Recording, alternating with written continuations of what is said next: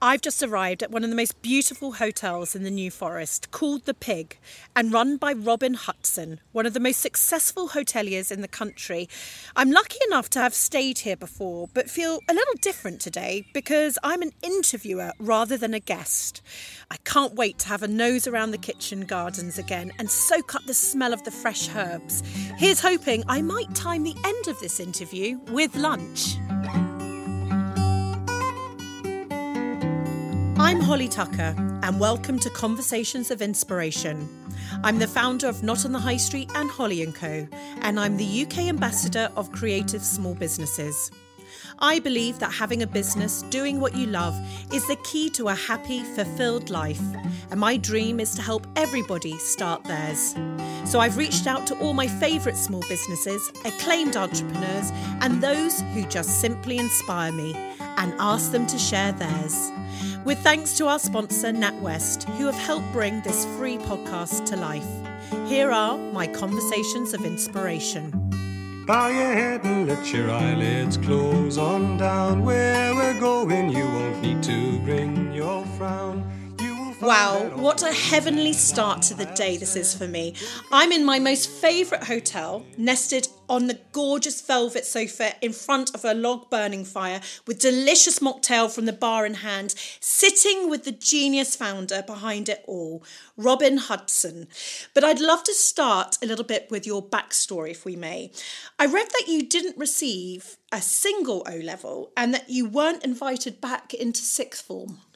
Is this um, right? Almost true. Um, uh, I'm quite proud of the three that I did manage to okay, achieve. Okay, you got three. Okay, this is good.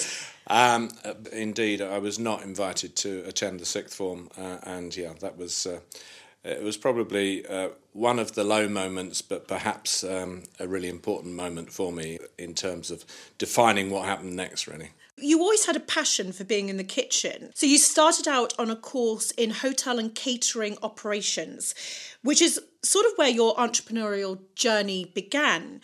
We call it finding your diamond at Holly and Co, finding that thing that you're most passionate about. What was this time like if you look back at it? And I can imagine it was a huge amount of hard graft. Yes, my mother really that that suggested that I might like to follow uh, cooking and hospitality on the basis that I liked messing around in the kitchen with her really at home. Uh, she was a good home cook, and uh, as was her mother. Um, but really, the moment I suppose was that I got taken on by the Savoy Company in London uh, as a management trainee. So my first job was as a waiter at Claridge's. So um, when I say waiter, I ran around with a great big tray and and generally drop things. But you know, I mean, that was that was uh, yeah, a waiter at Claridge's for six months. I do think starting out in the hospitality industry is a brilliant training ground for life. It teaches you so many valuable life skills, a fantastic training for young people to develop their skills and confidence. The young people who I've met with this background really do have a different air about them. I'd also say something like the film industry. You know, there's a there's a toughness to it all. You know, and it's full on. Um, so after graduating, as you said, from catering college, you then went on to join a five star London hotel, Claridge's, and at 23, you became the youngest ever reception manager at the Berkeley. I heard you had Dustin Hoffman's number on speed dial. What was this time like in your life? Well, the uh, the Savoy training scheme moved you around from one department to another every six months, and so you gain a lot of knowledge. But as you indicated, I think a lot of personal skills that you don't actually realise you're picking up. And uh, it really was traditional hotel. Actually, the last really. I think it was the uh, the very last um, bastion of, of traditional hotel keeping. And so you really kind of learnt it properly. Mm-hmm. Um, and of course, I enjoyed it. And when you enjoy something, you you tend to excel. And, and I was never scared of the hard work, to be fair. Um, uh, and it was brutal. So uh, yeah, hard yards to to start mm. with. But then I ended up in this dream job as reception manager at the Berkeley, and the guest list at the Berkeley's, I you indicate, I can only imagine, was just extraordinary. And you know, I'm a South London boy with a very you know kind of ordinary. Um, I'd never met film stars or you know, heads of state. I mean, within a month of uh, of being at Claridge's, you know, I was serving a, um, a state banquet, the Queen and the Prime Minister, and every, you know, I mean. and Dustin Hoffman's number.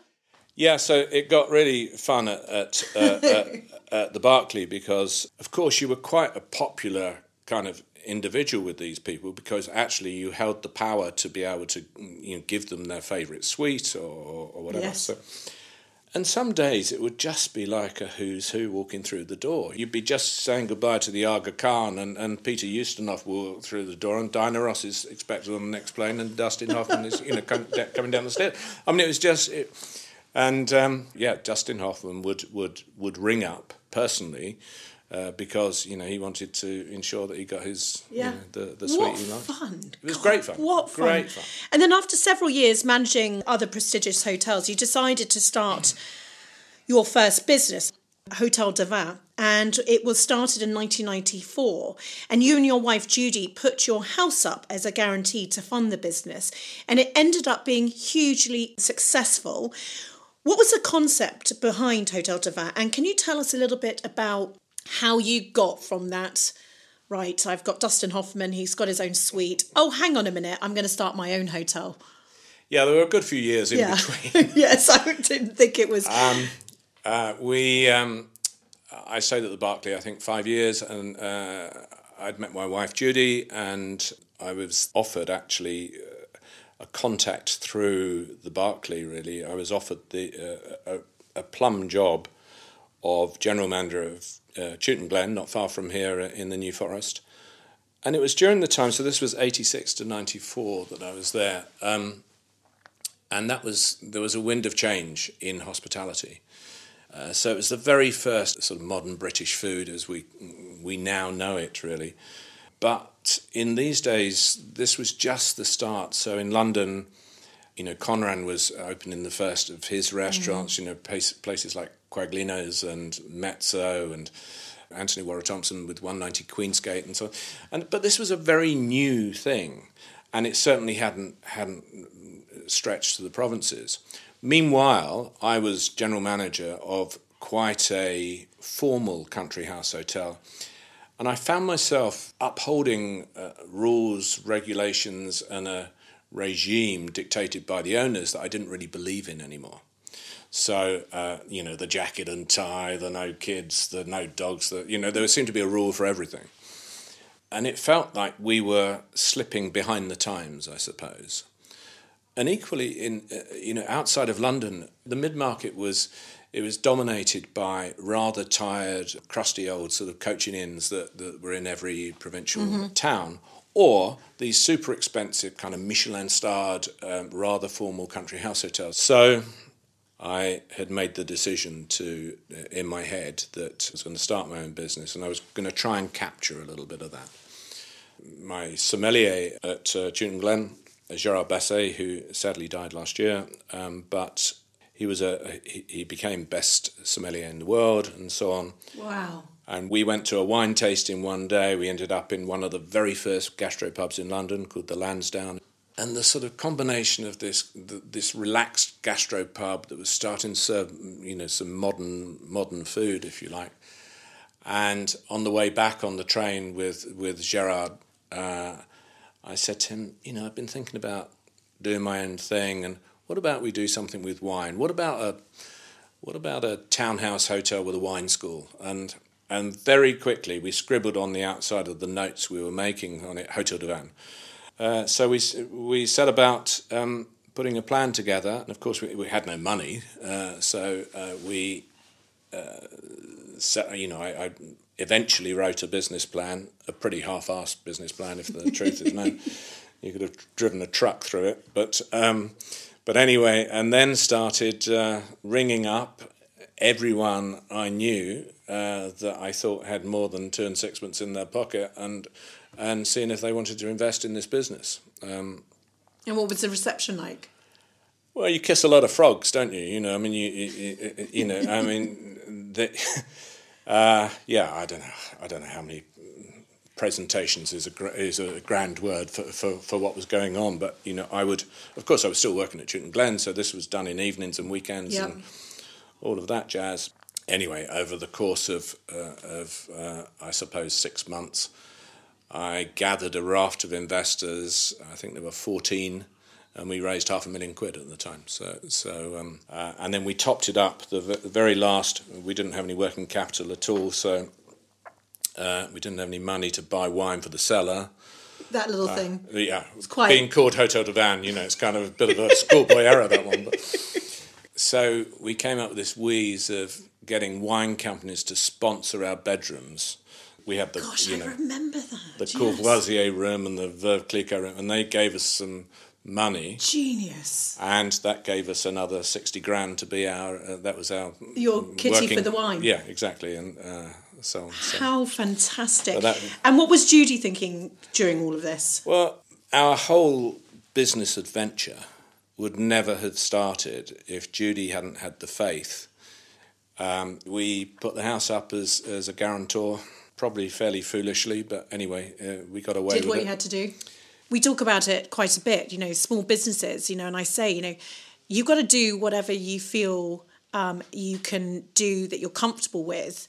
But, you know, the more uncomfortable slightly it is, you know, the the more risk you're taking, but then the more reward you might Yeah. get. You know, so this idea, not it's not for everyone to put your house on um, on the line, but you know, I've been there a few times. You know, when you know you've got to do something, you're in. it, it couldn't be allowed to fail, if you know what I mean. So I know so- exactly what you mean. and so you just did every. I mean, Gerard and I were, we were absolutely working every hour of the day. Of course, you know, it's a twenty-four hour business, three sixty-five days a year. You did everything yourself, didn't we you? did everything You- you- ourselves. you- we, and he and I used to take turns sleeping on the sofa in the in the lounge because we couldn't afford a night porter. It's unsustainable, of course, but but that's what we did to start with. and actually, then I mean, it was exhausting, but you were profitable in your first year. We were, uh, Pro- Maybe because you did everything. yeah. But anyway, we got through. We got through the first year, and we had a bit of cash in the bank. Yeah. and and it was you know let's it's it's funny isn't it you look at these things now but this was revolutionary you know uh, when you launched this hotel and i read that what made the hotels un- unique you had for instance fresh milk in the minibar and you serve decent ground coffee which sounds just incredibly normal nowadays but this was not normal. So i'm noticing that you have this sort of strong sense for trends if you put it i mean i hate that word but offering something a little different more unique a little bit more special. And then after 10 years of doing this and and having that nose and obviously you scaled um, your business partner and yourself sold the business am i right for an incredible 66 million which is an astounding achievement and not bad for someone with three o levels It's about twenty million on O level, isn't it? I mean, it makes you realise what proper hard work and risk taking. Now, of course, it could have all gone Yeah. the other way, you know, but Uh, it didn't. No, no. Uh, um, you know, you need a bit of luck as well, and and we we certainly had a few things that went our way, and there were a couple of in the very early days of Hotel du Uh, we in in Winchester, we're located just adjacent to the law courts, and we had a couple of very high profile trials, and we had all of the journalists uh, staying with us, and I was even renting out the car park to you know kind of uh, outside broadcast vehicles and all this sort of jazz, you know, just to maximise. Uh, and then we had uh, there was a really really well known. Um, journalist, food journalist um, called Jonathan Meades, who really pre AA Gill and uh, and and and others, he wrote for the Saturday Times magazine, uh, and uh, you still see him. I don't know if you know him, but he's, he's, he does some uh, very strange um, programs on architecture and culture and, and so on. Uh, I mean, he's a really super bright guy anyway, he came to see us in within about a month of uh, of opening, and he completely got it. And he didn't go over the top. He didn't give us nine out of ten, and it was scored in in that way. He gave us six out of ten, but actually glowed about what we were what we were trying to do. What you were striving to create. Yeah, and it, because it was so new and Yeah. he knew the landscape so well, the context was just genius. And of course, once you get someone like that who's who's actually you know really really got it, then others follow, and uh, so we we had a it was a beginning of of a, a long relationship with the press that still endures now. Which brings us on to your truly wonderful latest venture, the Pig Hotels. And honestly, my favourite, favourite, um, why I was making you blush earlier, place to stay in the UK. And I was lucky enough to meet um, you once. You won't remember, but I was staying on the Pig on the Beach, which is your hotel in Studland, Dorset, which is literally on the beach, hence Pig on the Beach. And I knew then you were someone truly special and you were doing something very exciting. Can you tell us what led you to founding the Pig and where that idea came from? Yeah, the uh, the Pig story, I guess, um, starts with I had been a non-exec director with Soho House, and uh, Nick Jones, who's one of my best mates in the business. Um, uh, who incidentally I don't think he has any O levels either, as, as it happens. But anyway, um, he asked me to become chairman of, of, of Soho House. Um, so I was doing that. I then, with Nick, we kind of, well, I sold myself out of a job really because we refunded and, and we took uh, Richard Caring uh, on board as, uh, as the majority shareholder. So my time with Soho House was sort of coming to, to an end, and I received a call from uh, one, uh, Jim Ratcliffe, who had bought and was three quarters the way through a um, a project that's now known as Limewood. We got Limewood open um, in uh, it's just ten year anniversary, so in in in two thousand and nine. Uh, and I was looking at the rest of the portfolio to sort of tidy up. There were a couple of restaurants and one or, one or two things that that were uh, that came with the Limewood uh, portfolio. So uh, Jim had asked me to try to sort all, all this out. And there was a little hotel there called Whitley Ridge Hotel, uh, which is where we're sitting now. It was really tired. Uh, it had about 16 rooms, I think, at the time. And so I had it valued to sell it, you know, because I just thought, oh, just let's get rid of this, let's concentrate on Limewood and, and, and so on. Anyway, it was valued so low. And uh, so I came here and I looked around at it and I wandered into the kitchen garden. And it was just kind of in the back of my mind. I thought, "This, you know, what a shame. You know, there's this lovely kitchen garden and uh, nothing going on there. And and then you start to look into these things and you realise there's uh, there are barely any kitchen gardens that are fully functional these days. Um, I looked at this space and I thought, oh, wouldn't it be interesting if if we could do a hotel that where you brought the kitchen garden absolutely to the fore and it started to inform the way you operated uh, from everything from uh, what went on the menu to to mm. actually start to give clues to the interiors and, and, and so on. So we put a little plan together. I said to Jim that uh, together with the management team, we're by half, you keep half, and let's see if we can make a go of it. And whilst I had you know had some success with with um, uh, town centre hotels with Hotel de we we hadn't tried anything like this uh, in the countryside. And of course, when you're looking at these projects, you you're you know you're counting the chimney pots around you, and you're thinking, uh, you know, is this a really great idea? I'm in the middle of a national park, and you know, are there going to be a few punters around here that, that that you know would like to? Anyway, we fortunately we opened the doors and we cranked up the PR a little bit and um, using those age old contacts from, from Hotel de days. Uh, and um, we opened in summer of 2011. And yeah, it went pretty nuts from day one, really. Um, it did. I think it's what I love most about coming to stay at the Pig is that it feels extremely special and such a treat with attention to detail that is exceptional but also at the same time um, you feel so at home but you know that that homely feel has been done exactly on purpose so that you feel that way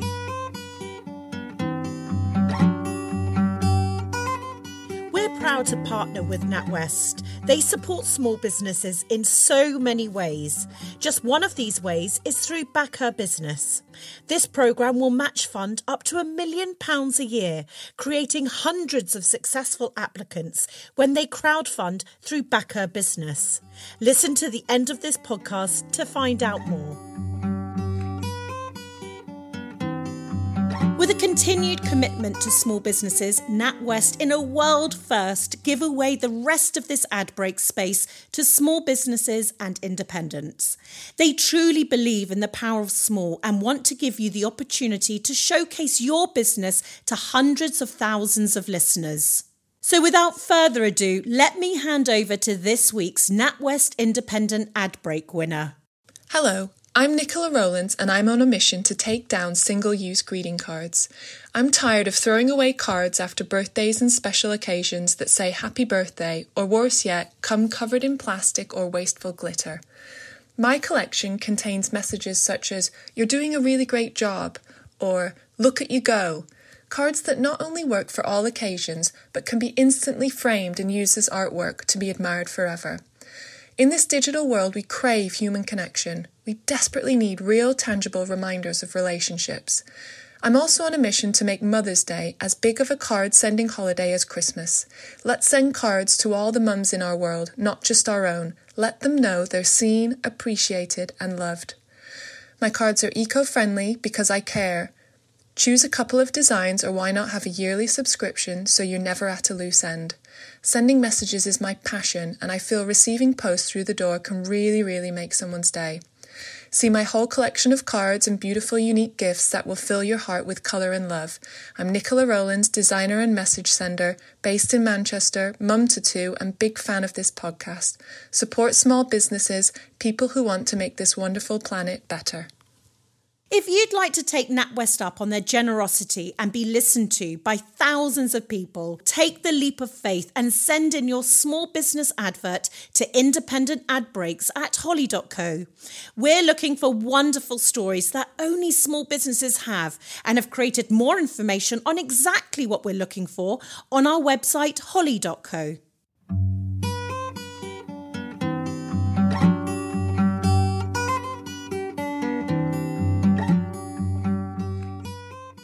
you know, going through your story so far, and we're going to keep going, you know, those contacts that you've made along the way in your journey have been, I would say, imperative, correct, to your success? Uh, without a shadow of doubt. Every interaction in and out of one of your businesses is, is that's your marketing platform. And you mm-hmm. it doesn't matter whether it's the delivery boy you know we should be treating him in the same hospitable generous way that we would treat a guest checking into to a bedroom because these interactions, and it doesn't matter whether it's with suppliers or you value and you you nurture those, and we're incredibly loyal to a lot of our su- suppliers and our advisors and people around us. I mean, you know, those kind of contacts. You know, I think you have to value them. There's no doubt about it. We we um we do posts every day on Instagram, and one of our most liked posts is "Make friends, not contacts,"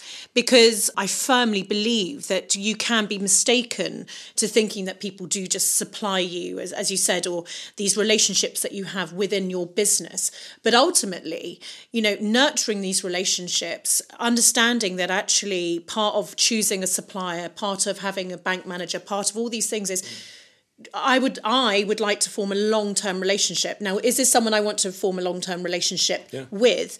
And judging them just as much as on price. So, yeah. you know, they might not be the cheapest, but actually that mid term thing you can grow a strong relationship with, which then when the shit is hitting the fan and you need some credit or you need someone to help promote, you know, your next business and maybe, you know, know that you're not going to be able to pay for a little bit, but they're going to be able to support you these are things you cannot buy.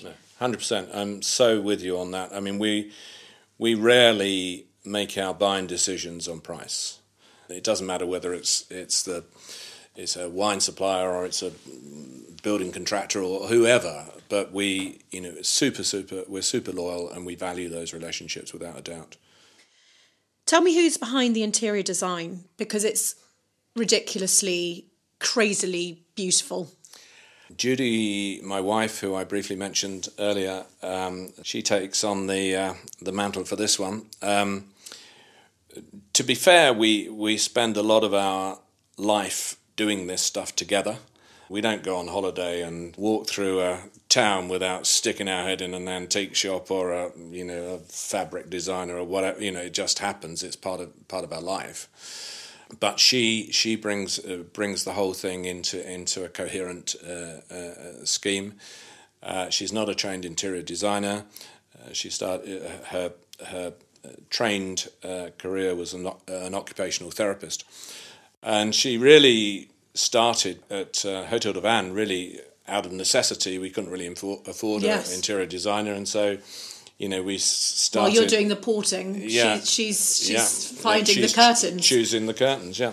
And of course, we over the years gained a little more confidence in in that area, and um, we know what works now, and you know, we tweak it all the time. We try, we try very hard.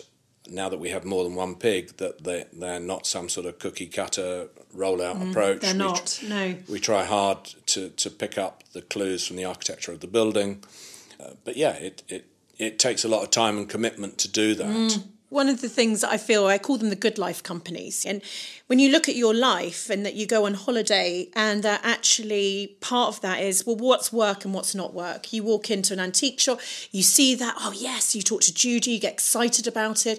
That could work, this could work this combination uh, you know it is a life that it's, you happen to work and play within it's a complete i mean you can't if you're truly passionate about this uh, business uh, of hospitality, you can't divorce the two things. I mean that you know you are you're in it, and as I say, it's 365 days a, a year, 24 hours.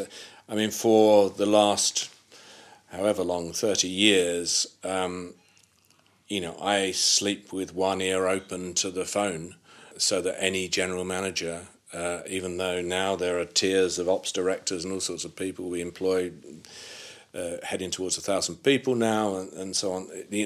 But I still, you know, any of those guys and girls can um, can call me at any time. You know, that's the sort of level of of commitment, and I'm just as happy for them to call me uh, about something relatively minor if it if it means a good ending to a, a, a story rather than a bad one. So.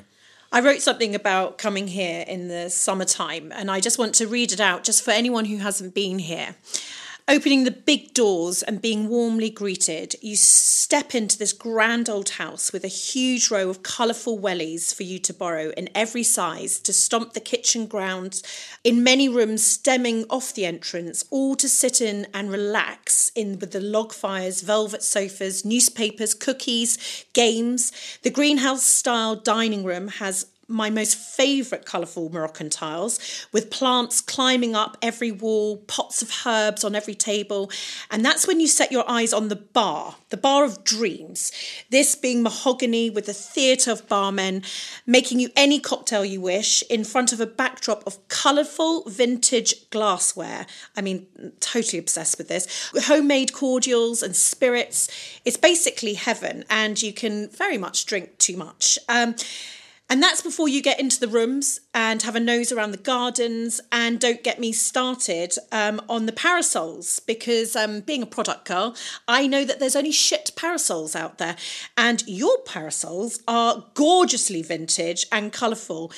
And I just wanted to say that because that is every experience I get here. And and we were talking before, it's you know, you now have six different pig hotels the New Forest, Bath, Devon, Southampton, Canterbury, and Dorset, with two more opening this year in Cornwall and Arundel. Yep. How do you keep your brand consistent?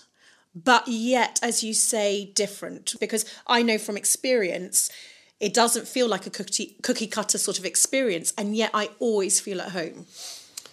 Um, yes, I mean, I suppose on the on the style side, so we perhaps we talk about the operational side in a moment, but the, on on the style side, we use an awful lot of found pieces, you know. So we try to limit the amount of new furnishings that we, we buy.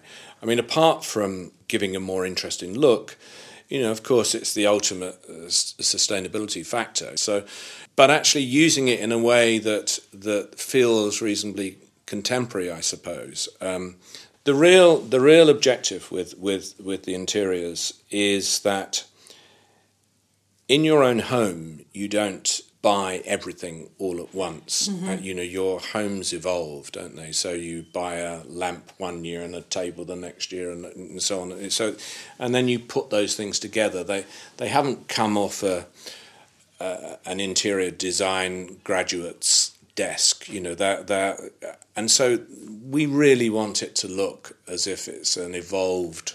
Mm-hmm. Uh, environment where pieces have been found and each one has a story we know the stories to all of these things. You know, everything you can see here, uh, with a bit of scratching on the head, I can tell you where we, where it was bought and so on and so forth. So I think you feel it. You know, I think oh, you, you, do. You yeah. And it's it, so it's it's sort of anti-design, really. And tell me from that, um, you're opening two new places this year, so it must be an incredibly busy time for you. What stages are you now with getting them ready for opening? And I heard on the grapevine and is this right, that you actually sleep in rooms to see if they're right? Of course. you do? I mean, I just, this is where we you went onto my godlike status, that moment I yeah. heard, you know. So we're three months away from opening uh, Cornwall at the moment. Um, you know, we absolutely immerse ourselves, Judy and I absolutely immerse ourselves in, in, in the trenches. Uh, we'll be going down with there'll be all sorts of things in the back of the car, you know, that will will I don't know light fittings or yeah. whatever. I mean, it's, it's super hands on. You know, we might have a thousand staff, but you know, you're still doing the light bulbs practically. I, I am. I am doing the light bulbs. Uh, so for the run up, you know, hopefully the rooms are usable for about a month before we, or at okay. least some of them are. It's only by using them that we can really find out what they're like. I just I love that, you know, and again it's it goes back to why this brand is the way it is and and maybe for people listening building brands you know wherever you get to on that journey you're still sleeping in the bedrooms you know you're you're you're still that person who I need to know that it's okay anyone can tell me it's okay but I need to yeah. know I'm putting my name on this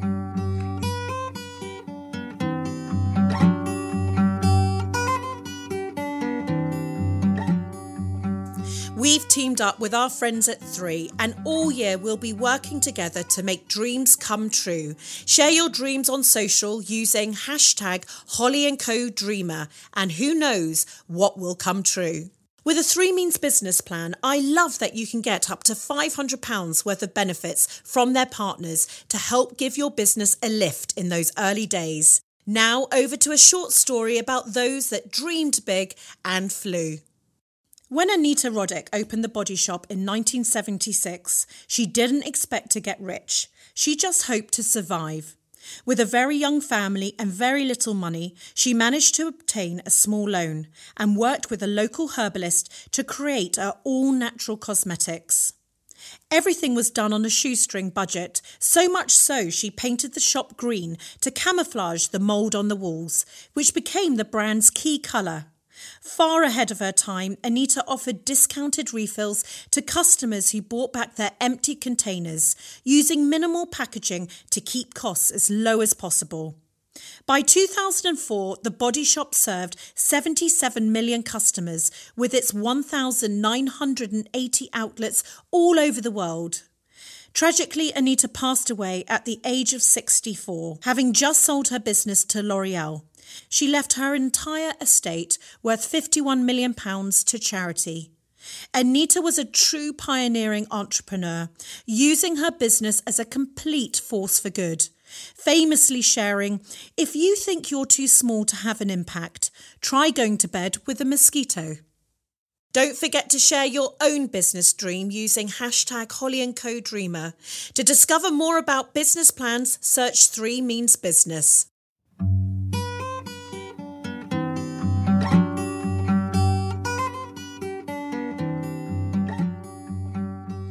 Um, what I would say another jewel in your businesses and your team the friendliness, the extra attention to detail. And as you were saying, you're now soon to be a thousand people, which is you know, you think about it, a thousand people, but thousands of businesses listening.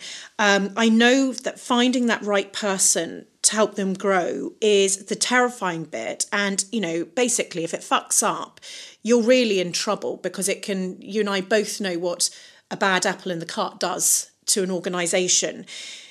Could you share any tips and advice? Yeah, I think it's a particularly sort of acute problem for uh, for hospitality businesses because um, you have a relatively um, high turnover of staff at the, in at the junior level. Certainly, um, some people are just passing through, you know, and and uh, on en route to do something else. Uh, so there is a high turnover, and for any any visit by a guest, you know, there's thousands of interactions between between the the the, the guest uh, and the staff member.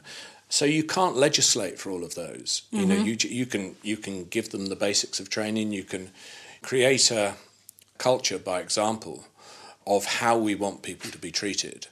Uh, but you cannot legislate for every every one of those little interactions, and and and some of them are really tiny. I always give the example of if a waiter or waitress puts a cup on the table and puts it down with a few grams too much pressure, that says quite a lot. Whereas if it's mm. put down like that, then then mm. you know it's a mm. perfect piece of service.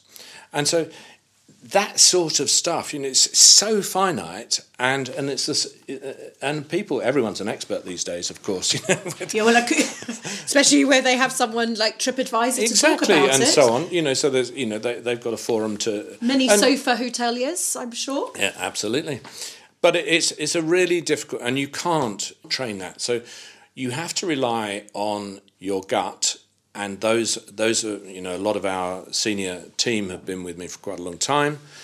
Um, you have to rely on them to instinctively employ the right people.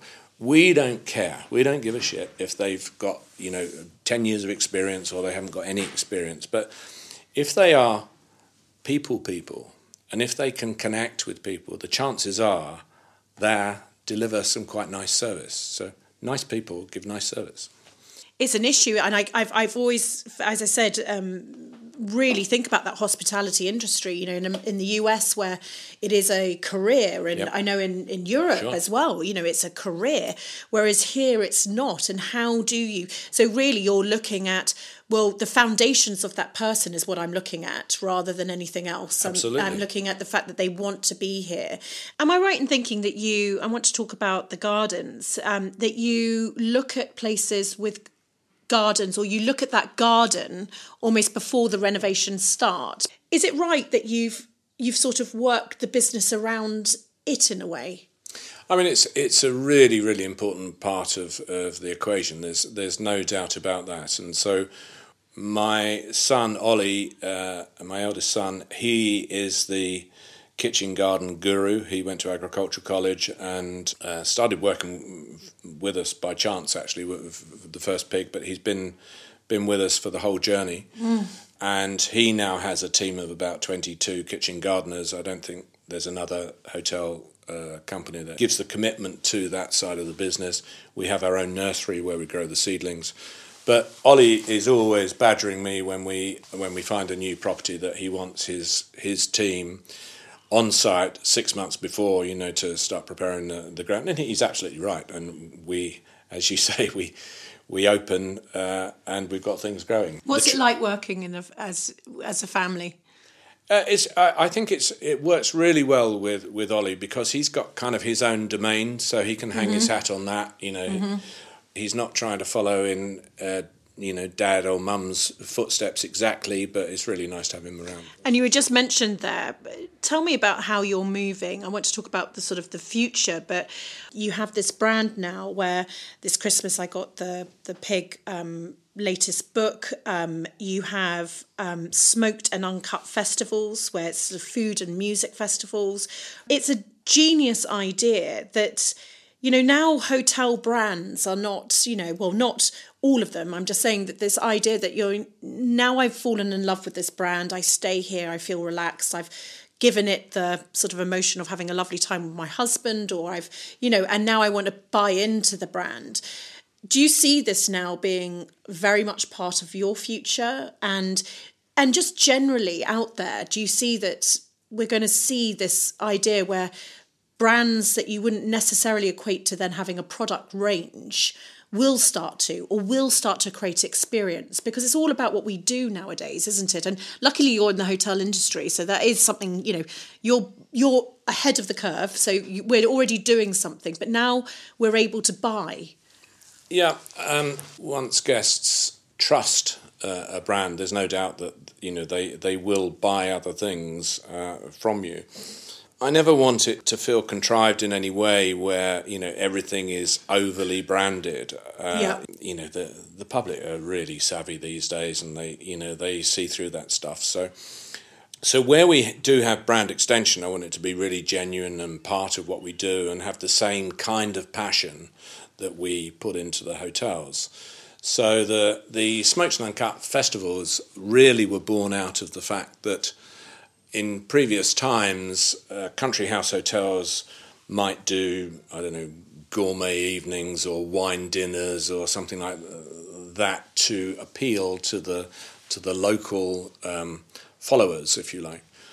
I really thought that that had run its course, and I didn't really want to go that that route. So we came up with the idea of of, of introducing music.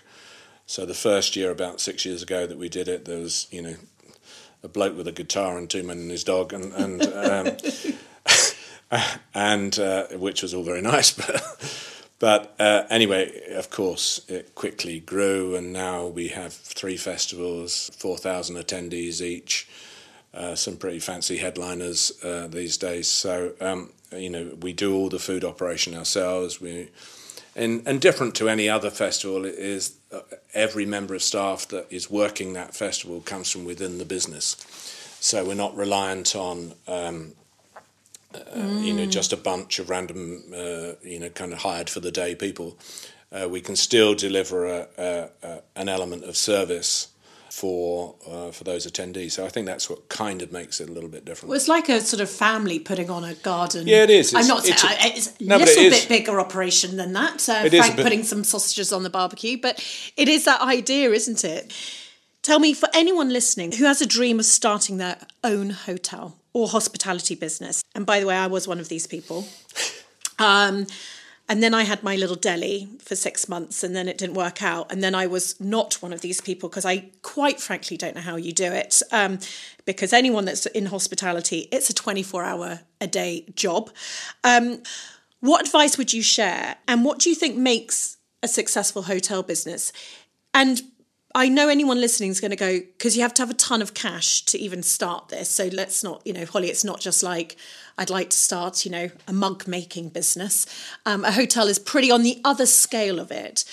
But for someone who does have that dream that one day they want to invite people to stay in the in something that they've created, do you have any advice? Yeah, I think first and foremost, um, I think anyone should uh, before they. Uh, they sink their own uh, cash and commitment into into something, they should do some hard yards somewhere else. You know, they just need to to feel it. Uh, and, and, know for, if it's for them. Yeah, and you know, uh, all too many individuals can kind of visualize themselves standing the the customer side of the bar with their mates, and you know, kind of all of that jazz. Um, you know, uh, feeling like the lord of the castle. Yeah, and uh, frankly, you know that's a very uh, small percentage of the time that you can you can do that stuff. So I would say, yeah, do some hard yards.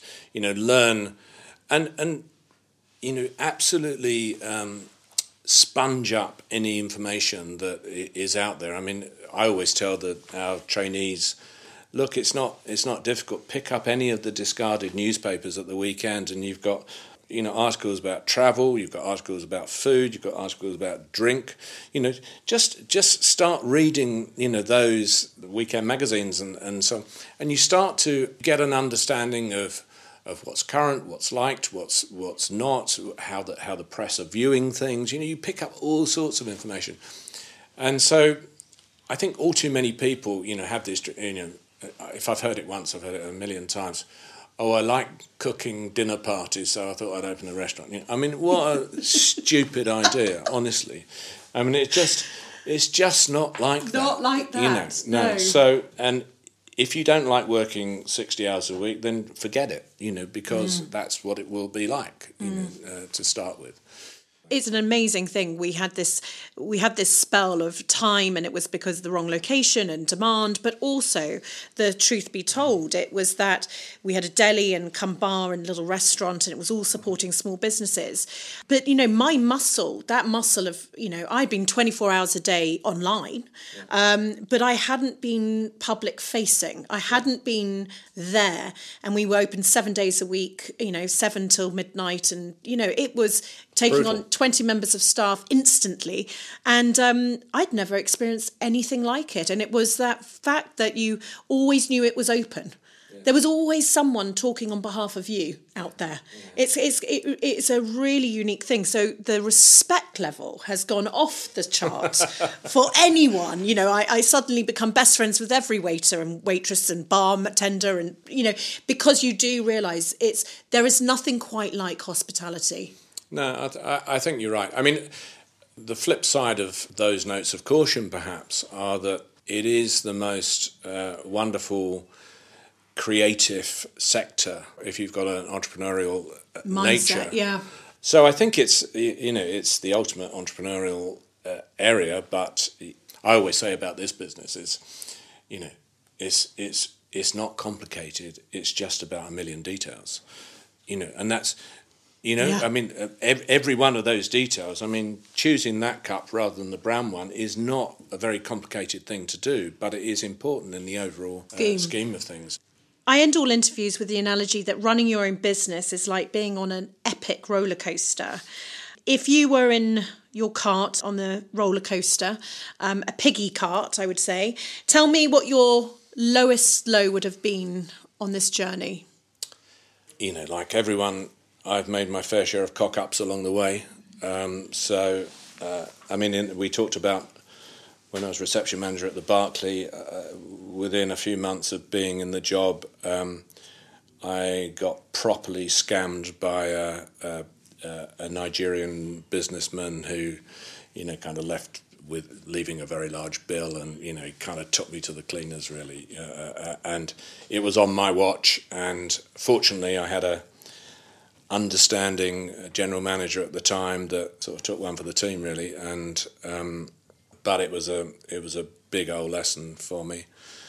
And every day of the week, there's highs and lows. I mean, I've had several today. You know, so, so The roller coaster is a daily occurrence. it's a daily occurrence. yeah. So, so I mean, there's so many. As I said, there's so many interactions going on. You know, at this moment, there are thousands of interactions going on, and there's a good chance that the odd one's going to go wrong. So, uh, and on the flip side of that, a greatest high. you know, I have a wonderful life, and and and you know, I love this business. Um, and so I, I have highs every day. Again, I mean, you know, just before coming in here this morning, we were discussing promoting a, um, a young trainee to take on his first management role, and so on. I mean, that's a great buzz. I love that stuff. Um, and we've, of course, along the way, we've we've got an armful of awards and bits and pieces, and and so that's always it's always you know very pleasing to have some recognition. And someone that you think um, has inspired you along the journey and potentially you could recommend to me to interview on this podcast. Uh, my great friend, who I mentioned before, Nick Jones at Soho House, is an extraordinary individual. And if I think that I have a, an ounce of creativity, then he's got a couple of kilos of it. So thank you for your time today. I've I just can't quite believe I'm sitting with a pot of tea with you um, in your hotel. Sorry, it's only a pot of tea. Um, and you know, surrounded by the gloriousness that is um, the pig, and meeting you and knowing about this brand, um, it's just been really a career highlight. So thank you so much for your You're, time. It's very flattering, but thank you very much. It's been, Thank it's been, you. it's been fun. Thank you. It's that time of the podcast now where I um, am going to hand over to you. I've asked you to prepare a letter to your younger self, and um, so I'm going to hand over. So this is my letter to Rob, age 16 and three quarters. Dear Rob, so you've just got your O level results, and let's face it, you've made a right Horlicks of them, didn't you? I know you've had loads of fun over the past couple of years, chasing girls around, loafing about listening to rock music, and generally trying to be cool, but you were supposed to be doing some schoolwork at the same time. To be fair, it's not that you're stupid or lazy, you're just easily distracted by the fun stuff. Now, you haven't been invited into the sixth form, so what the hell are you going to do? Mum and Dad have suggested catering or hospitality on account of you liking cooking. Sounds a good idea. You never know, at some point in the future, the best chefs might become the rock stars of the day. Look, it's not a disaster, just a temporary setback. Eventually, this situation could even be the making of you. You know, there are lots of really successful people who started life a bit like this, and to be honest, when you look at many of them today, they seem to be the people really enjoying life. All too many more conventional careers appear to end in work, boredom, and a countdown to retirement. If you can find a path or a subject that you can be passionate about, you'll never feel you've worked a day in your life. Of course, you've made it hard for yourself. You're going to have to push yourself to work harder than everyone else, make the right decisions along the way, and be alert to opportunities. So let's look at what you've got. In the junior school football team, you were described as a tenacious tackler. Now, that's a really good trait. You're quite creative. You do have a can do attitude and have been gifted with a certain easygoing charm that people warm to. So that comb- combination sounds like a pretty good start. What you really don't realise is by falling into the world of hospitality slightly by chance, you are entering the most amazing, exciting, and dynamic industry that will suit you down to the ground. Now, you definitely won't be bored. Every day will be different. Your work environment will be like a theatre, filled with fascinating people doing interesting things. You will meet musicians, film stars, and heads of state. You will witness important events and see the best and worst of people. You will work alongside a cast of characters from all over the world, and in a single minute converse with paupers and princes. But be warned, this will be a complete lifestyle, not just a nine to five job that you can forget about when you leave the office. It will be all consuming and not for the shy, work shy or faint hearted. During your working life, there will be huge changes in the way people eat, drink, and entertain themselves. Everyone will travel more, and the sector will overtake many others to become a powerful force in the UK and world economy. If you focus, use those skills of yours, and be brave in your career decisions, you could find yourself at the vanguard of these changes. Furthermore, if you keep your eyes open and notice what's going on around you, you might be able to grasp some of the entrepreneurial opportunities that present themselves. You're going to have to balance all this hard work with your personal life. Your family are and will be important to you. You're going to need a very special and understanding wife. You will need not only her love, but also her unwavering support through this exciting life journey. I hope you'll be blessed with children. You'll be a natural dad, but you'll need to be careful not to be a workaholic, absent father. You need to somehow juggle your work and family. You will want to be around to help your children develop their potential, but it won't always be easy. I hope these words are helpful, Rob. You know, I have a sneaking feeling it will work out okay in the end. Lots of love, Rob, age 63 and a quarter. So good. So so so good. I just um I just think I love how you took what he was, the younger you, and looked at everything that wasn't on a piece of paper from an exam result and summarized those areas of your personality that have taken you here today. and so thank you for a beautiful letter. Thank you. thank you.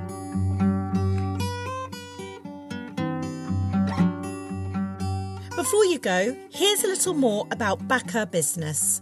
Last year, NatWest's CEO, Alison Rose, wrote the Rose Review and discovered that if women launched and scaled businesses at the same rate as men, it would represent an untapped £250 billion opportunity for the UK economy.